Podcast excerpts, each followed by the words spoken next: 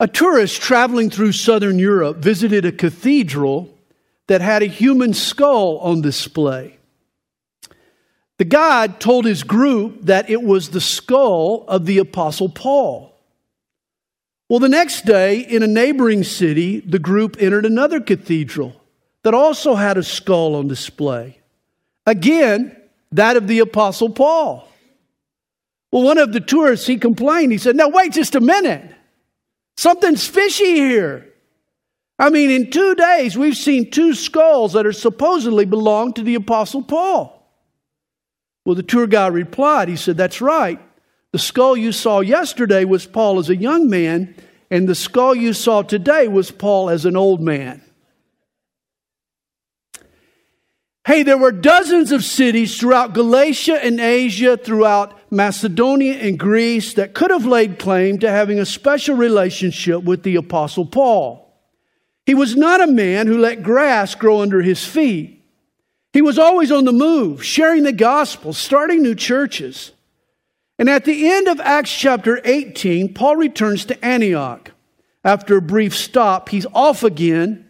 And in chapter 19, Paul begins his third missionary journey. We pick it up here in verse 1. And it happened while Apollos was at Corinth that Paul, having passed through the upper regions, came to Ephesus. Now, this was Paul's second visit to Ephesus. It was an important city in the Roman world. At the time, its population was 300,000 people. Ephesus was the commercial center of the wealthy region of Asia Minor. People called it the treasure chest of Asia. Ironically, though, Paul discovers that these people who had it all financially were lacking spiritually. For finding some disciples, Paul said to them, Did you receive the Holy Spirit when you believed? And so they said to him, We have not so much as heard whether there is a Holy Spirit. Now, you remember who had just ministered in Ephesus? It was Apollos. And recall Apollos' deficiency. Acts chapter 18, verse 25 told us that he knew only the baptism of John. Apollos knew how to turn from sin and how to turn to Jesus, but he didn't know how to turn on the power of the Holy Spirit. He was ignorant of the Spirit's baptism. Earlier, we're told that Aquila and Priscilla had to take him aside and explain to him the way of God more accurately. You see, Apollos was guilty of trying to fulfill the Great Commission while committing the Great Omission. A lot of people have that problem. Apollos didn't realize the Holy Spirit not only wants to indwell us, but also to empower us. As believers, we can plug into the power of Jesus through his Holy Spirit. And the missing ingredient in Apollos' teaching was being replicated in his listeners. They were believers in Jesus, but not receivers of the Holy Spirit's power. And Paul said to the Ephesians, Into what then were you baptized? So they said, into John's baptism. When Jesus told his disciples to go into all the world and to baptize, he provided them a formula. Jesus said that we should baptize believers in the name of the Father and of the Son and of the Holy Spirit. So, if the Ephesians had been baptized as Christians with that formula, the appropriate formula, then they would have at least heard of the Holy Spirit. But rather than Christian baptism, they had been baptized with John's baptism, a show of repentance. Well, then Paul said, John indeed baptized with a baptism of repentance, saying to the people that they should believe on him who would come after him, that is, on Christ Jesus. Well, when they heard this, they were baptized in the name of the Lord Jesus, which is another way to say they were baptized as Christians. Now, sometimes you run across folks who point to verse 5 and they suggest that if you haven't been baptized with this exact verbiage, in the name of the Lord Jesus, you haven't been biblically baptized. That's not true. Again, the phrase baptized in the name of the Lord Jesus is just a way to indicate Christian baptism. In fact, in the context of the passage, if the Ephesian believers had been baptized as Christians, they would have at least heard of the Holy Spirit. For the formula used, taught to us by Jesus in Christian baptism, the proper wording would have at least mentioned the Holy Spirit. Whenever I baptize folks, I always use the language that Jesus gave us. In Matthew chapter 28, verse 19, I baptize you in the name of the Father, and of the Son, and of the Holy Spirit. Once I was baptizing in the Jordan River when a busload of Europeans, Germans and French and so forth, they got in line behind our group and they wanted to be baptized. Well, we were on a tight schedule that morning, and so Kathy was in the back. She was giving me the no, no, the cutoff signal, you know. But hey, somebody wanting to be baptized by a pastor, that's like saying sick them to a bulldog. You, are a pastor, man. You're not going to turn people down from getting baptized. And so I started baptizing people. I mean, there were tons and tons of people. I deputized a couple of people to kind of help me baptize. I ended up baptizing at least 40 people that morning. But I'll never forget the last guy. I think he was a German, and he was probably drunk. I got a lot to answer for when I get to the judgment seat of Christ. I baptized a drunk German. But when I raised him from the water, he wanted to be dunked again. So I dunked him again. Well, when he came up the second time, he asked for one more. And so I dunked him a third time. Later, someone explained to me that he was baptized three times for the Father, and for the Son, and for the Holy Spirit. I'm not sure it was necessary, but he at least understood the scriptures. Well, verse 6 And when Paul had laid hands on them, the Holy Spirit came upon them. And they spoke with tongues and prophesied. Now the men were about 12 in all. Now, before Paul had arrived, when the Ephesians had first believed, the Spirit had come quietly to indwell their hearts. But now he fills them up and overflows their lives, and it gets noisy. They speak in ecstatic utterances. They praise God with the spiritual gift of tongues in unlearned languages foreign to them. And they prophesy in their own language messages from God. See, tongues are praise, prophecy is proclamation. Both tongues and prophecy are communicative outbursts, like popping a cork on a bottle. The Holy Spirit that's inside us surges out from us with power. Tongues is us speaking to God, whereas prophecy is God speaking to us. Tongues allows our spirit to vent its praise without our minds having to keep pace. The praise bypasses our limited vocabulary with spontaneous language that we just utter. As God puts it into our mind, we just utter it to Him. Whereas prophecy is God's direct messaging, you might call it. We become the mouthpiece through which he speaks to specific people for specific purposes. And when Paul laid his hands on the Ephesians, the Spirit came upon them with this sudden rush of spiritual power through speaking in tongues and through words of prophecy. One New Year's Day, the Tournament of Roses parade was delayed by a float that ran out of gas. It was beautifully decorated with an assortment of roses, but the float sputtered and eventually came to a halt. It was quickly discovered by the organizers that they had forgotten to fill it with gas. And yet, here was the irony the float was sponsored by the Standard Oil Company, a company with vast reservoirs of petrol had run out of gas. And this can happen to Christians. We have a pipeline to God's power. His name is the Holy Spirit. We should never run out of gas. We can ask God to continually fill us and empower us with His Holy Spirit. Well, verse 8 And Paul went into the synagogue and spoke boldly for three months, reasoning and persuading concerning the things of the kingdom of God. But when some were hardened and did not believe, but spoke evil of the way before the multitude, he departed from them and withdrew the disciples, reasoning daily in the school of Tyrannus. When opposed, Paul left the synagogue. He rented a meeting hall down the street to continue his discipleship of the new believers, the Hall of Tyrannus.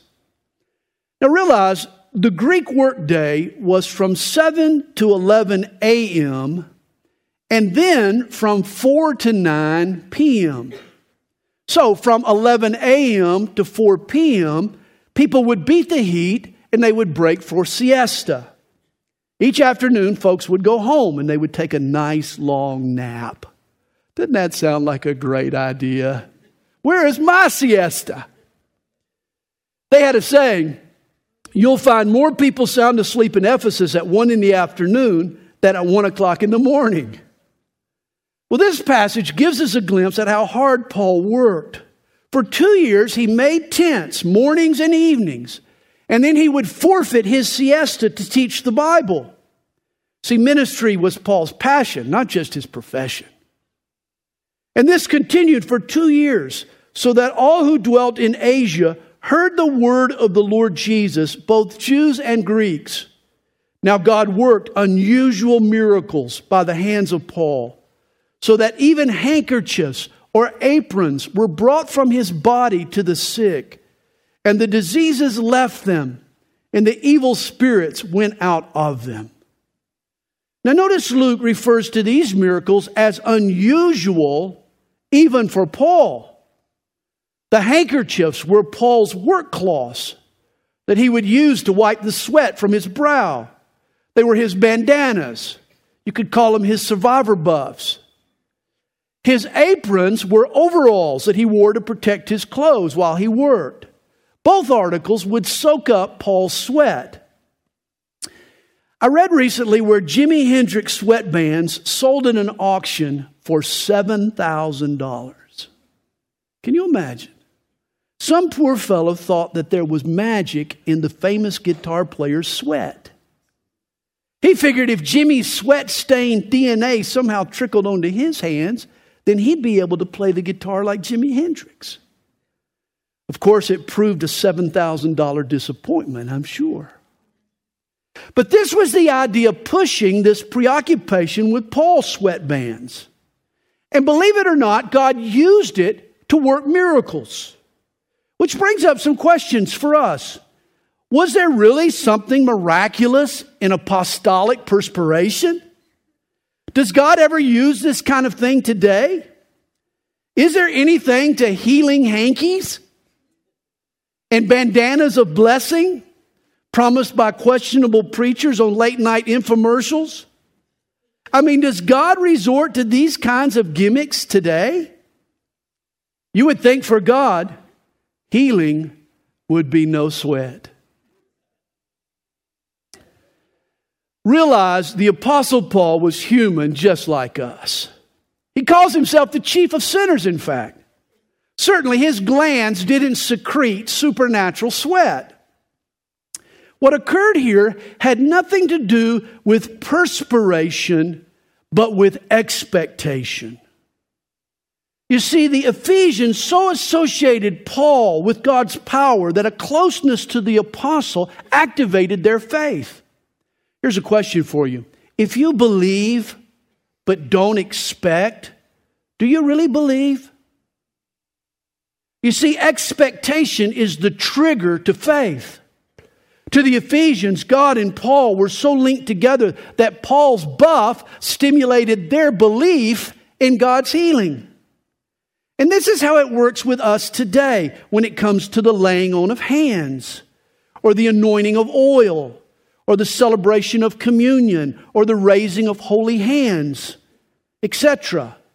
These props serve the same purpose. God uses them to stir up an expectation and give the believer a point of contact where he or she can release their faith in the miracle at hand. Well, notice verse 13. Then some of the itinerant Jewish exorcists took it upon themselves to call the name of the Lord Jesus over those who had evil spirits, saying, We exorcise you by the Jesus whom Paul preaches. Also, there were seven sons of Sceva, a Jewish chief priest, who did so. Now, immediately after Luke's report of these legitimate healings, he shares an episode showing how everything done in Jesus' name is not necessarily of Jesus. Spiritual power is not caused by the props or the formulas or the incantations or the mechanics or the celebrities. Spiritual power, spiritual miracles is caused by God Himself. Here, God was gloriously at work, but there were these wackos running around who thought that they could take command over God's power.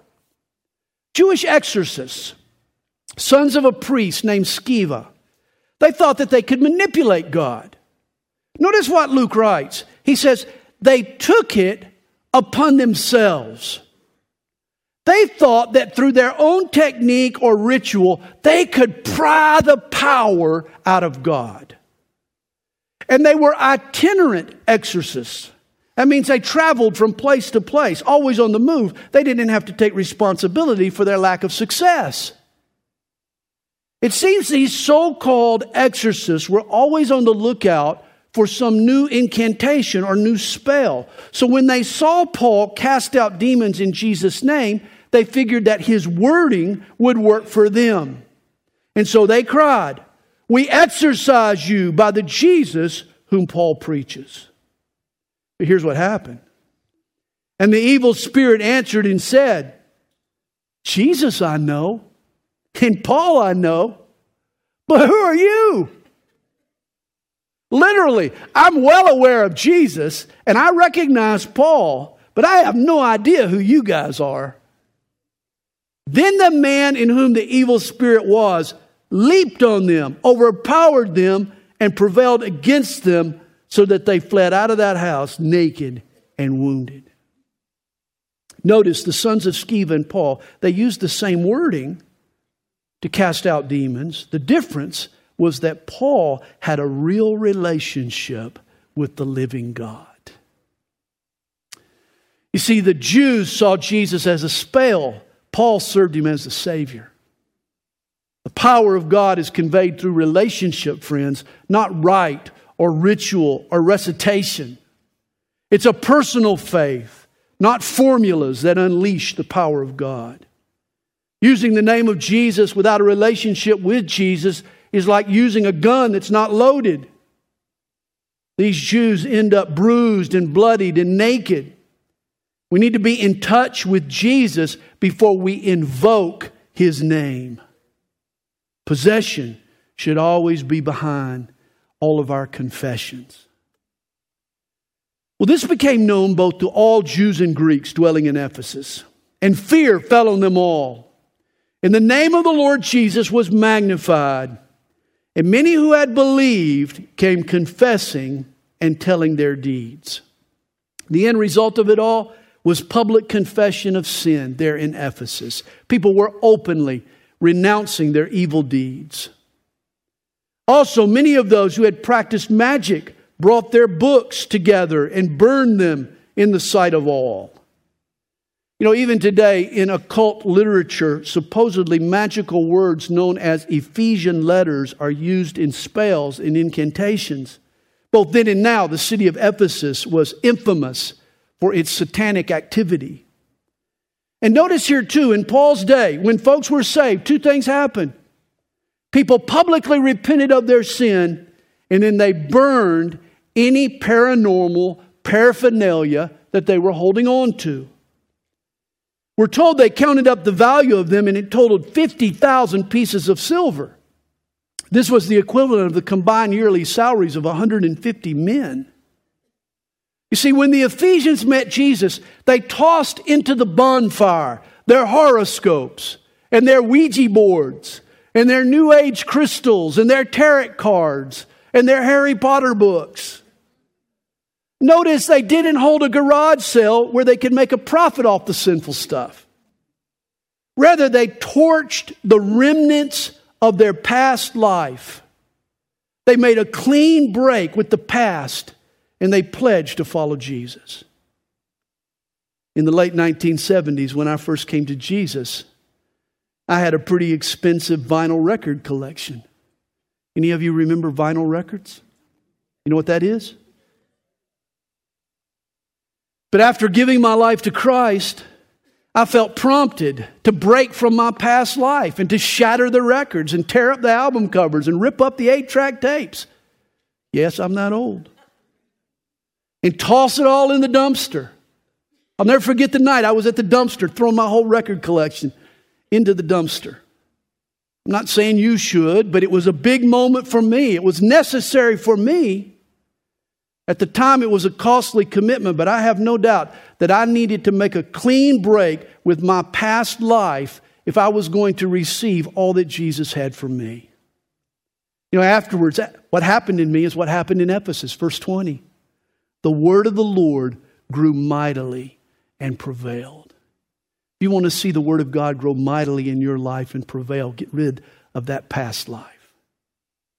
When these things were accomplished, Paul purposed in the Spirit, when he had passed through Macedonia and Achaia, to go to Jerusalem, saying, After I have been there, I must also see Rome.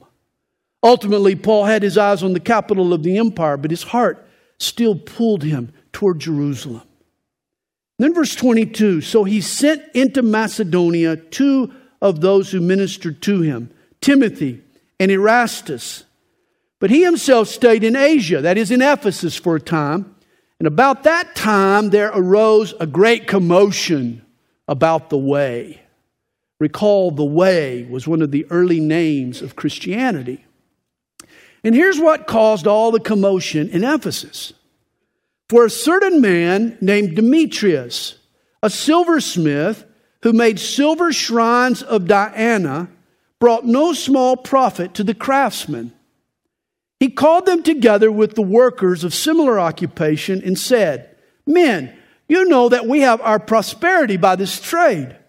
Moreover, you see and hear that not only at Ephesus, but throughout almost all Asia, this Paul has persuaded and turned away many people, saying that they are not gods which are made with hands. Now, this Demetrius he was the union organizer for the United Idol Workers of Asia. He could see that Paul's insistence on people turning from worthless idols to Jesus was cutting into their business. And so he continues. So now, not only is this trade of ours in danger of falling into disrepute, but also the temple of the great goddess Diana may be despised and her magnificence destroyed, whom all Asia and the world worship. Paul's preaching and the spiritual awakening that it created was causing a crisis among the status quo. Now, Ephesus was popular for many reasons, but its most famous landmark was a temple to Diana. Pagans from the world over worshiped the Greek fertility goddess there in Ephesus. The great temple to Diana was one of the seven wonders of the ancient world. It was larger than the Parthenon in Athens. Imagine 425 feet long, by 220 feet wide, by 60 feet high. It was surrounded by 127 marble columns.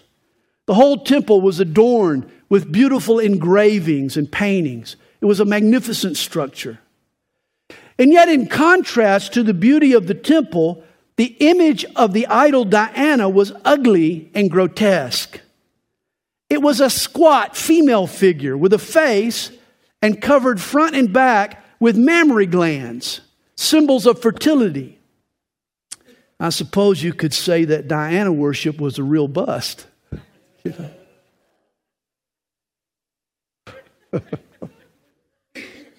I couldn't resist that. I'm sorry. Of course, when you came to Ephesus, it was important that you went home with a little trinket to show your friends where you'd been, a little miniature replica of Diana. Demetrius and the local silversmiths, they made a bundle of money selling these little souvenirs. Idolatry was big business, and the gospel had become a financial threat. And take note here this is how we put sin out of business. Not by picketing or by protesting. Don't worry so much about the supply side of sin. Spread the gospel and it cuts into the demand for sin. Our job is to diminish sin's appeal. If the demand shrinks, then the supply will disappear. In the Welsh revival of 1901, every tavern and pub in Wales bellied up. And guess how many anti alcoholic sermons were preached? None. Once people were touched by Jesus and filled with the Holy Spirit, people lost interest in their booze. Social reformation came on the heels of a spiritual transformation. If you want to really alter society, start by changing people's hearts. This is what happened in Ephesus. The gospel spread, and the spreadsheet of the silversmith shrunk. Because Demetrius' cronies felt threatened, they try to enact some legislation to squelch the gospel. They meet to discuss the shrinking profits and to stir up a crowd. Now, when they heard this, they were full of wrath and cried out, saying, Great is Diana of the Ephesians. So the whole city was filled with confusion and rushed into the theater with one accord, having seized Gaius and Aristarchus, Macedonians, Paul's travel companions. And today, when you visit the ruins of Ephesus, one of its main attractions is the huge theater where this mob rallied. We're told by archaeologists that in the days of Paul, it could seat over 25,000 people. And here the union members, they erupt in a frenzy. They all start chanting, Great is Diana of the Ephesians. And while they're chanting, they grab the first believers they can find Gaius and Aristarchus, Paul's friends. You know, Ben Franklin once said, A mob is a monster with heads enough but no brains. And this is the case here in Ephesus. And when Paul wanted to go into the people, now, now get that, Paul wants to go in to this crazy crowd. The disciples would not allow him. Then some of the officials of Asia, who were his friends, sent to him pleading that he would not venture into the theater. You gotta love Paul's courage, man. He sees a crowd and he thinks, this is an opportunity to preach the gospel. Wow, a stadium full of people. I need to preach. To Paul, there was no such thing as opposition, just opportunities. Verse 32 Well, some therefore cried one thing and some another, for the assembly was confused, and most of them did not know why they had come together. I mean, this, this was a totally chaotic situation. And they drew Alexander out of the multitude, the Jews putting him forward. And Alexander motioned with his hand and wanted to make his defense to the people. Now, in the Roman world of the first century, when a public uprising occurred, someone usually blamed it on the Jews. Here, the Jewish leader in town, a man named Alexander, wants to make it clear that the Jewish community has nothing to do here with Paul and his efforts. But Alexander's attempt backfires. For when they found out that he was a Jew, all with one voice cried out for about two hours Great is Diana of the Ephesians. Just the sight of a Jew only inflamed the pagan loyalties of the Ephesians. Verse 35. And when the city clerk had quieted the crowd, he said, Men of Ephesus, what man is there who does not know that the city of the Ephesians is temple guardian of the great goddess Diana and of the image which fell down from Zeus? Sources of antiquity tell us that the original statue of Diana was fashioned of black stone, probably was made out of a meteor. The local lore claimed it came from Zeus, chief of the Greek gods. The clerk continued, Therefore, since these things cannot be denied, you ought to be quiet and do nothing rashly. For you have brought these men here who are neither robbers of temples nor blasphemers of your goddess. And notice that Paul hadn't entered Ephesus to launch an anti Diana campaign. That's not what he was about. Paul had come to preach the gospel. And it was the light of Jesus that had uncovered the darkness. Therefore, if Demetrius and his fellow craftsmen have a case against anyone, the courts are open and there are proconsuls. Let them bring charges against one another. But if you have any other inquiry to make, it shall be determined in the lawful assembly. Here's a city official who brings some reason to this frenzied crowd. He reminds them that they're courts for their legal grievances. And then he warns them For we are in danger of being called in question for today's uproar, there being no reason which we may give to account for this disorderly gathering. The Roman Empire always frowned on any kind of public unrest. This clerk reminds the crowd that they don't really want the Roman military feeling compelled to invade their city to restore order or to enact martial law. Rome had designated Ephesus as a free city with special privileges. The last thing they needed was a crackdown. So when he had said these things, he dismissed the assembly. And evidently, they all went home. Chapter 20. After the uproar had ceased, Paul called the disciples to himself, embraced them, and departed to go to Macedonia. Paul sails from Ephesus on the Turkish coast to now Philippi in Thessalonica in Macedonia. Now, when he had gone over that region and encouraged them with many words, he came to Greece and stayed three months. Now, it's 58 AD, and Paul is here in Corinth where he writes his letter to the Romans. It's interesting to fit that into this, this uh, timeline. And when the Jews plotted against him as he was about to sail to Syria, he's about to sail back home to Antioch, he decided to return through Macedonia. Paul's about to leave when he sniffs out an assassination plot. Someone's out to get him. And to avoid it, he changes plans. Rather than set sail, he decides to return on foot through Macedonia. And here's the entourage that traveled with Paul. Call it Paul's posse. It included seven men. Sopater of Berea accompanied him to Asia, also Aristarchus and Secundus of the Thessalonians, and Gaius of Derbe, and Timothy and Tychicus and Trophimus of Asia. These men going ahead waited for us at Troas. One of Paul's reasons to return through Macedonia was to collect an offering for the famine stricken church in Jerusalem. The men listed here were the people entrusted to transport the offering for the churches. And notice the personal pronoun, us, and now we. But we sailed away from Philippi after the days of unleavened bread, and in five days joined them at Troas, where we stayed seven days. Luke, the author of Acts, is now traveling with Paul. He says, We. He's with him now as he arrives in Troas, 130 miles up the coast from Ephesus. They wait there for a week for a ship home to Antioch. And here's one of my favorite stories, verse 7. Now, on the first day of the week, when the disciples came together to break bread, Paul, ready to depart the next day, spoke to them and continued his message until midnight. Now, notice a couple of points here. First, the early Christians met on the first day of the week. This might seem trivial, but think it through.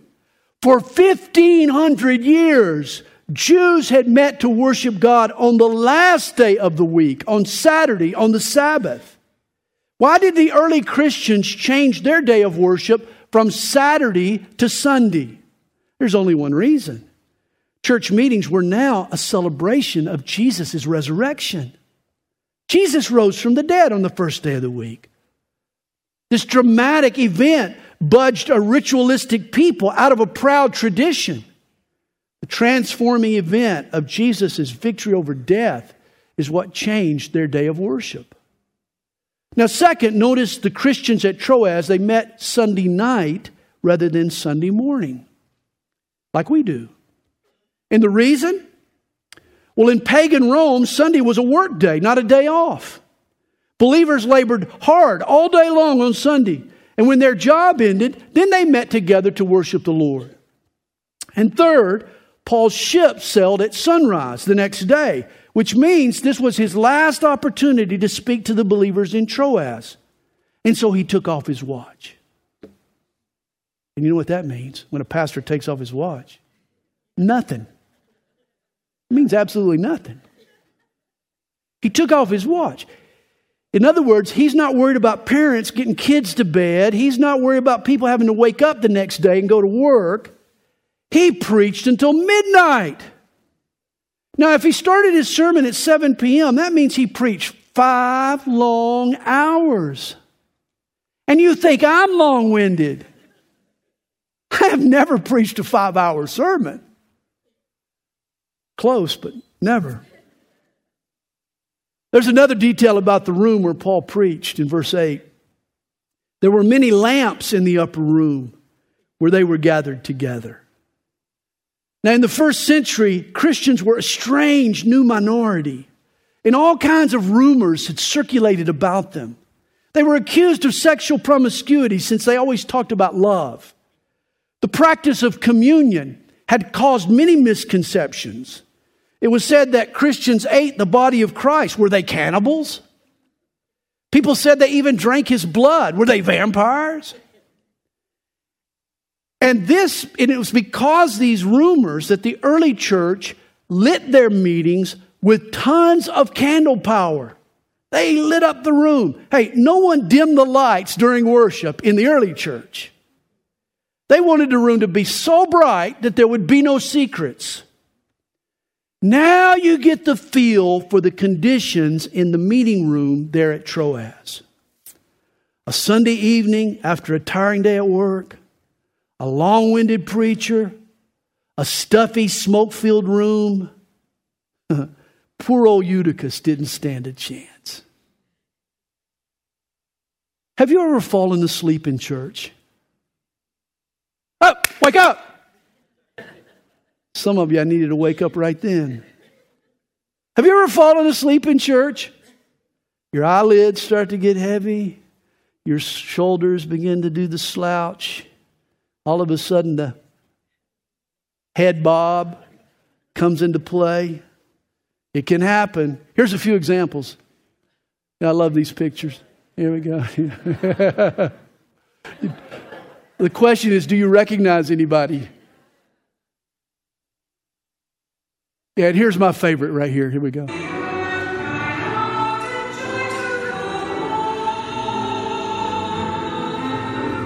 Poor little guy.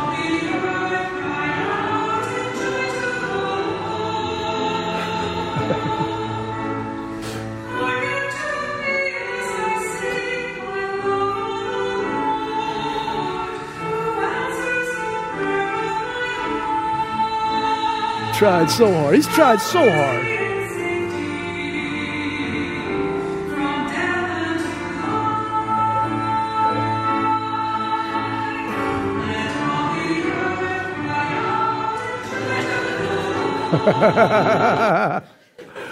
hey, we have all been there, haven't we? You laugh, but just make sure Vernon's not panning the room this morning with a camera, you know. Notice verse 9. And in a window sat a certain young man named Eutychus who was sinking into a deep sleep. Now, in fairness to Eutychus,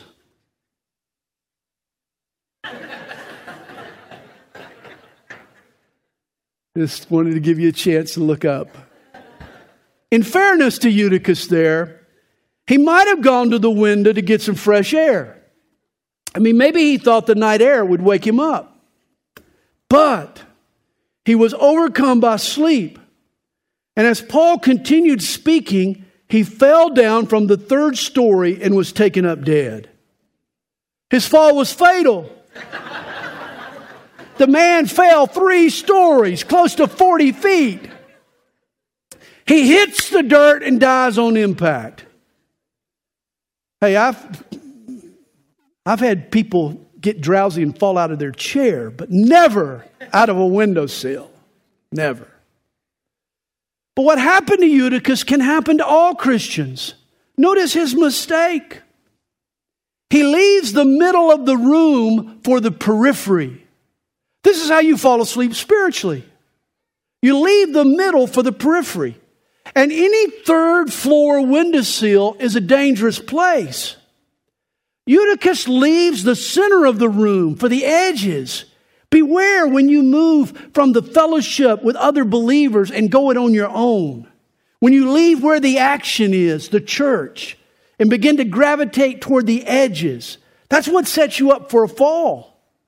When you start to look for air to breathe out there rather than in here, boy, you're in trouble. Notice verse 10. But Paul went down, fell on him, and embracing him said, Do not trouble yourselves, for his life is in him. Reminds me of the man who fell asleep during the pastor's sermon. The pastor shouted at the usher, He said, Wake that fellow up. That's when the usher shouted back at the pastor, You put him to sleep, you wake him up. well, here Paul is being a responsible preacher. Since he put Eutychus to sleep, then he wakes him up. He goes down and he falls on Eutychus, Elisha style. And God works a miracle. And you know, this is how we resuscitate those who fall asleep spiritually with love, with the warmth of the body, the body of Christ, the church. Love is what revives the sleeper. And when he had come up, had broken bread and eaten, and talked a long while, even till daybreak, he departed. What a night it was. Paul raised the dead, served a meal, and fellowshipped until morning light. And they brought the young man in alive, and they were not a little comforted. They were a lot comforted.